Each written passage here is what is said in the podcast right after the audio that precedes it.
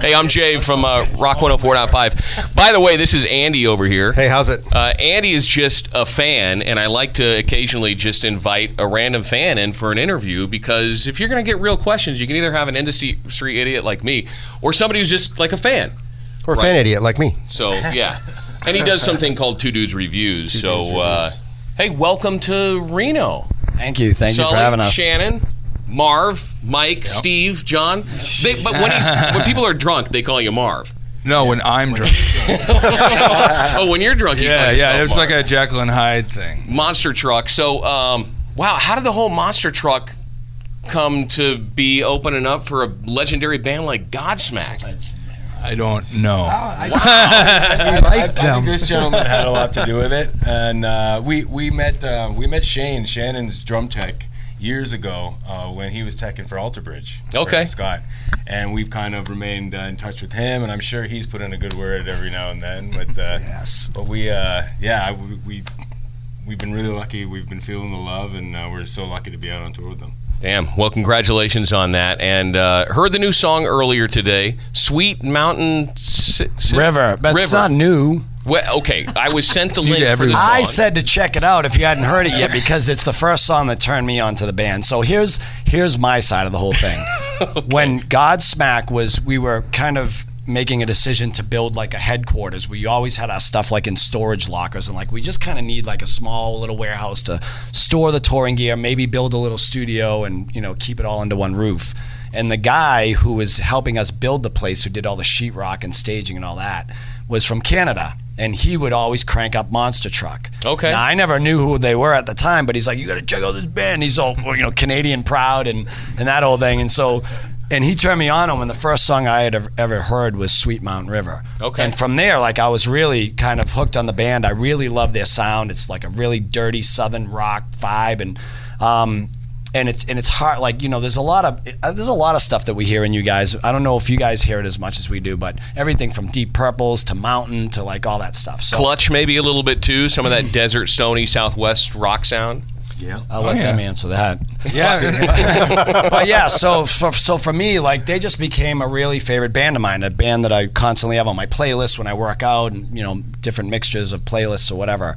Um, and then when we were putting this tour together, uh, we knew that we were going to um, bring out Halestorm, but we wanted like a really strong third band on the bill, and they were suggesting some other you know bands like uh, New Year's Day again and things like that. And we're like, you know what, there's enough with the female things. Like nothing against them. They already have a Lzzy Hale. But I mean, Lzzy Hale, there, right? She's enough for ten women, right? I mean, she's like the queen of rock vocals right now. Um, and so I, I just suggested. I didn't even know if these guys were working or what was going on. I hadn't checked in if they had a new record out or whatever. I just called my agent. I just said, listen, if Monster Truck is available and they want to do it, we should bring them out because the, the music compatibility, I think, between them and Halestorm and Godsmack would really go over well with the audience. And so I just kind of took a shot and they were cool. available and here they are. Yeah, so we're going to put the link for the video, uh, for the, the monster truck video in this video. You will notice it's pretty much like four lumberjacks. The song is good, and one smoking hot chick. Who's the blonde? I don't even remember. Oh, I, damn. I, will be honest with you. That was a weird day because we were kind of like, uh, I don't know. We were kind of like, really? Are we gonna have like a naked girl in our video? Like, I guess. like, are, Yeah. Because we were kind of like, dude rock party guy kind of thing. You know what I mean? It was like, let's get a bonfire and have a bunch of people drinking and stuff like that, rather than. and Our director decided no, he'd rather some naked girl wandering through the woods. yeah.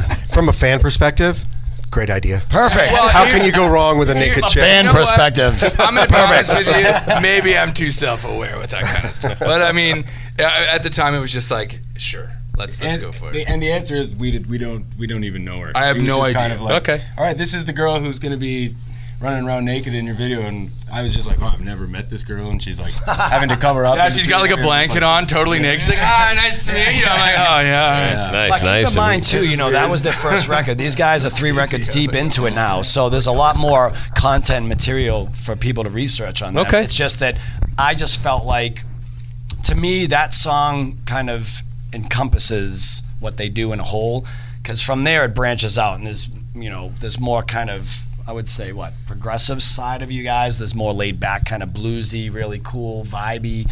there's a lot that to me that goes on with this band, but you know, there's, there are three records in now, whatever. But I think you know, if people hear you you hear that song, you either get it or you don't get it. It's your kind of thing, or you, it's not. But Right. I don't think you guys have ever drifted too far from that. Just No, it's, it's, evolved. it's hard to like, you know, it's an eclectic mix of, of all the stuff that we, I was raised on. That's why I love it so much. It, it takes me back. Yet, you know, it still sounds contemporary, but it's super retro to me. And I, you know, it was one of those bands that uh, just seemed to harken back to the, the days of the bands that I loved when I was growing up. Very cool. That- that- that's what I hear from a lot of fans who were fans of that day. They they say to us like, "Oh, I'm just so happy there's a band out now that sounds like my favorite music from Yes. back then." That's kind of yes. You're gonna love them. Just fucking look them up. You'll love them. love 'em. If Thanks, you don't guys. Love 'em, then you're not a, if you don't love them, you're not a rock and roller. You think you are, but you're not. So Shannon Sully, congratulations on the new Godsmack album. I know it's it's uh, what about a year or so into the cycle now. I saw you guys had it aftershock, I think last year. Um, you know, I uh, and I think it has to do with just you guys being from Boston. But Sully, you've always intimidated the hell out of me until until I saw Four the foot video five for of me. the director's cut for Bulletproof, which I laughed hysterically almost the entire time, and I went, "Wow, this guy's got a sense of humor." And then you listen to the whole album, and it almost seems like. I, I hate to say softer, gentler side, but I bet the quality and the hotness of the women showing up at the Godsmack shows has gone up a little They're bit. getting yes? better. can tell I- the it- difference. well, I And a younger crowd too. You know, we've noticed that. You know, it's, it's translated to a younger crowd, which is cool for us because we're not getting younger. You know. Yeah. Yeah. I don't want to stereotype any kind of person, woman or man, but I will tell you that, you know, the early Godsmack women were rough. I'll just say they were rough looking. We would always look out and see literally, you know, eighty percent male crowd, Yeah. and we're like, wow, okay, dudes dig us, I guess. Yeah. Those were the women.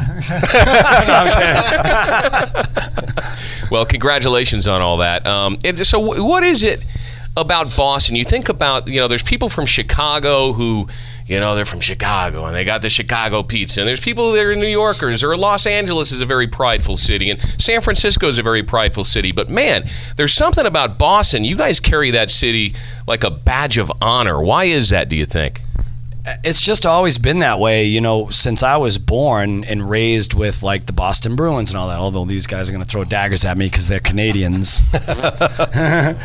um, th- it's just always been that, you know. I even watched documentaries on it, like way back in those days when Bobby Orr and people like that were really breaking hockey open in America. Like that dude was kind of solely responsible for all these ice arenas opening up everywhere, and people were just on the hockey kick because, you know, these guys. Some of them were so good back there, especially him, you know And scrappers, too.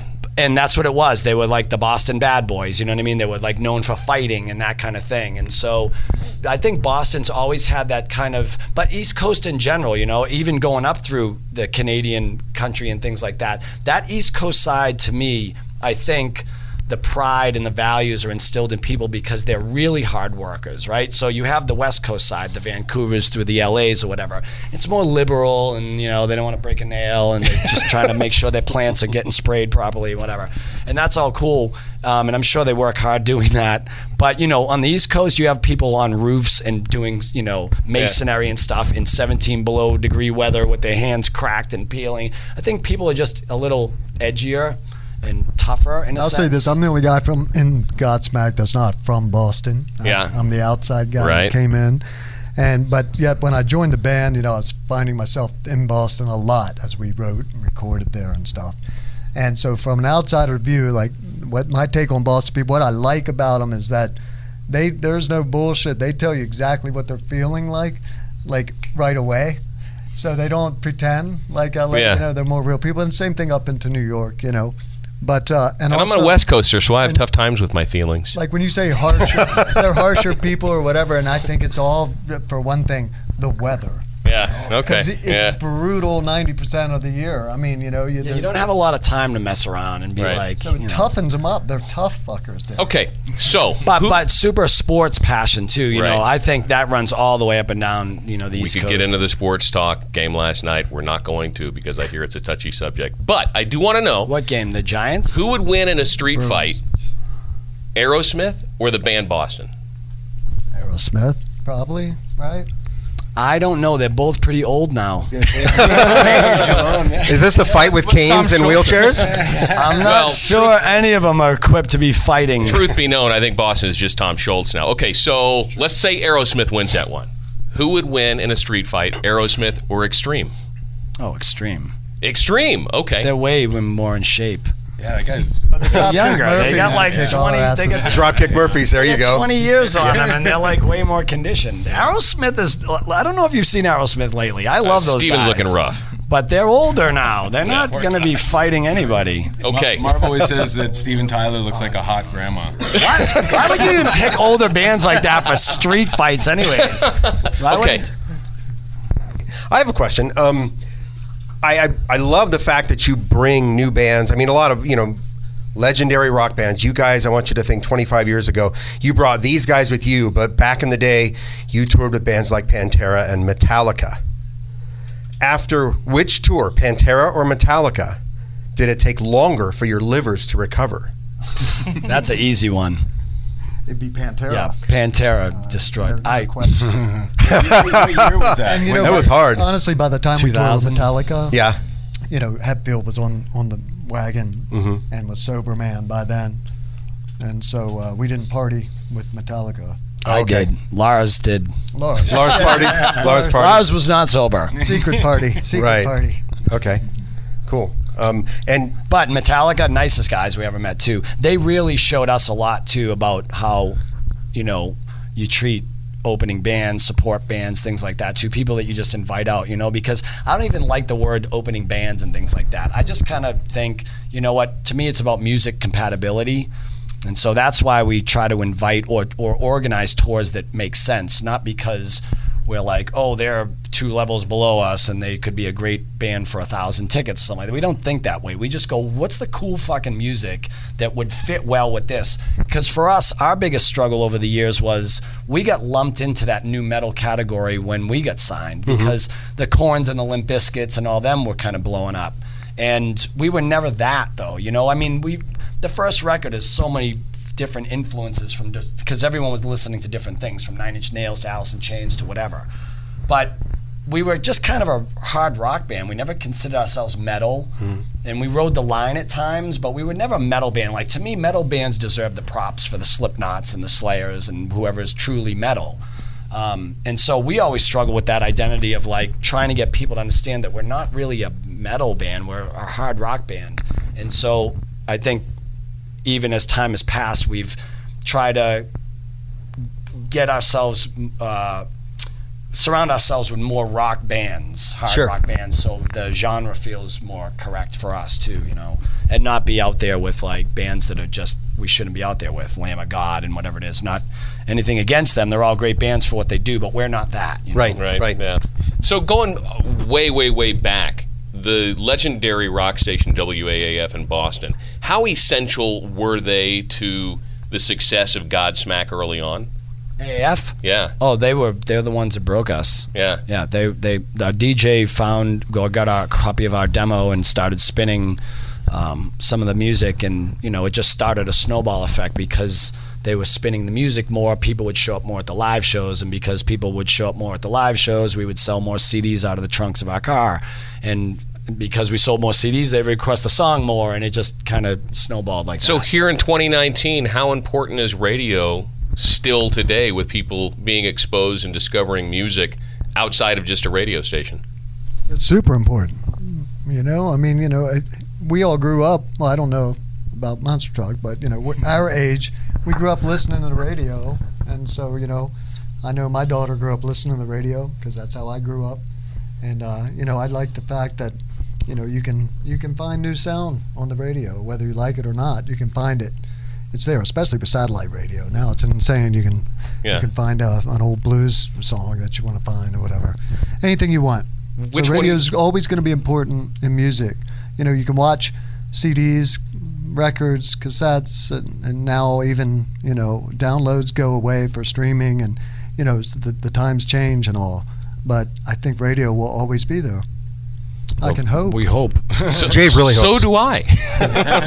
touring and radio has built this band. I know that. Yeah. You know, Monster Truck has their own career. I, I haven't followed it that closely. These guys could probably tell you more about their path, but for us, for sure, radio and touring is what broke this band. It wasn't MTV, it wasn't VH1.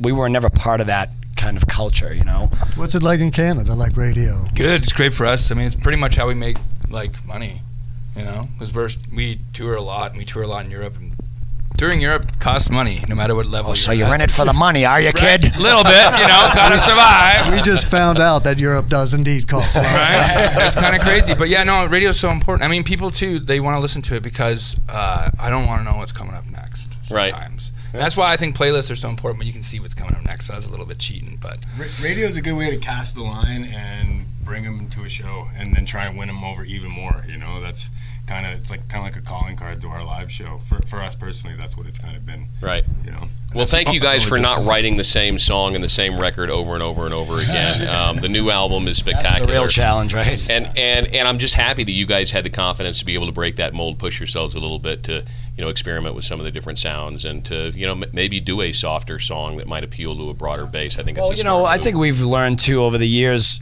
You know, it's like we're 21 years into this thing now to the public, and our fans have evolved. So it doesn't make sense to not try to evolve with the audience and the fan base. There's people that were, you know, fans of ours when they were 24 years old or whatever, and now they're 50 and have 16 year olds of their own that are getting turned on to Godsmack through their parents or something. And you know, I think it's important that we try to be smart about it and stay true to playing music that we still enjoy playing and not be so far off that we're just kind of, you know, trying to adapt to a whole new sound, but at least morph it enough that it, you know, feels a bit modern still. So one final question, at least from me. I don't know if Andy over here has got another question, but what uh, new music are you guys getting inspired by or turned on to when you're out on the road here? If you can maybe throw a shout out for a contemporary that you know is, try, is New trying Mon- like new Monster, Truck, coming up through the ranks. I'm serious. Monster I'm Truck, serious, man. You know, that's it's a great record. Sully's been jamming at the dressing room. It's just, it's fantastic. Y'all should definitely add it to your playlists and check it out, man.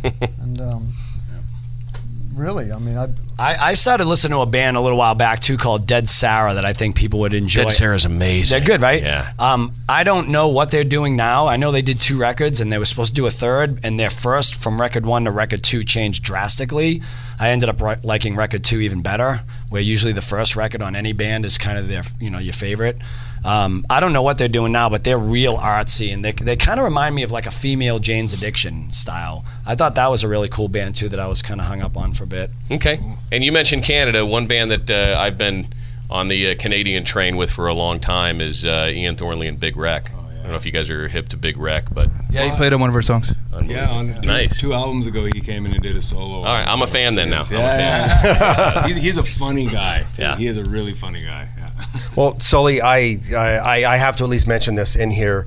Scars, Scars Foundation. yes. Tell us a little bit about that, please. Yeah, so um, we we wrote the song called "Under Your Scars," and for me, it was about a subject matter that I had ran into personally, where you know, just people have these imperfections and these insecurities or whatever it is that you want to call them. We call them scars. They're just kind of whether they're emotional or physical.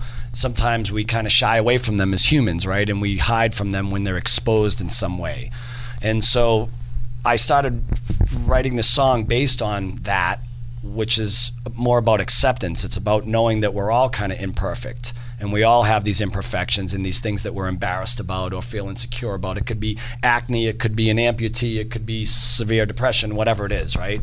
But whatever it is, you know, I think we all kind of have our own thing that we know tips up us, you know, and, and makes us hide from that stuff. So the song became about acceptance, but what it did is it kind of inspired us to go out and start this nonprofit, which is something that we've talked about doing for a while, but we just couldn't figure out what our lane was. I mean, for me personally, I was never affected by someone who had passed away from AIDS or a cancer or something like that.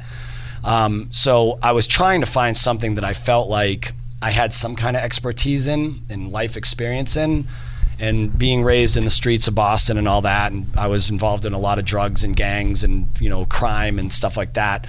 I think it created a lot of traumas and a lot of drama, and and and so when this whole thing came about through the song, it got me thinking maybe that's the lane, you know, maybe that's where we should be kind of focusing our energy to give something back, because I think on a global level, a lot of people, mostly everyone, has been touched by something that funnels people into a depressive state of mind, right? So whether it's addiction or bullying or PTSD or suicide prevention or whatever, we try to tackle multiple categories, and that's what the Scars Foundation is. It's a nonprofit organization that's trying to raise money on a global level to help battle all those categories and give these experts, you know, uh, a way to deepen their research and do their jobs a little bit better. But more importantly, become a community where people can come to and have a voice and be surrounded by other people that battle these things.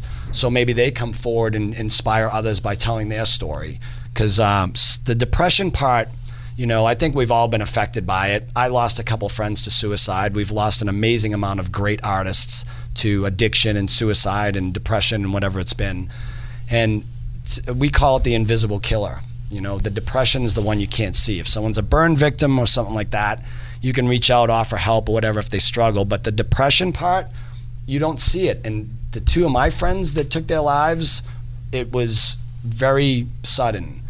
They were the kind of people that came around. They were always the life of the party, super positive. Shannon knew John. He was one of our artists. He did a lot of our Godsmack covers or merchandise.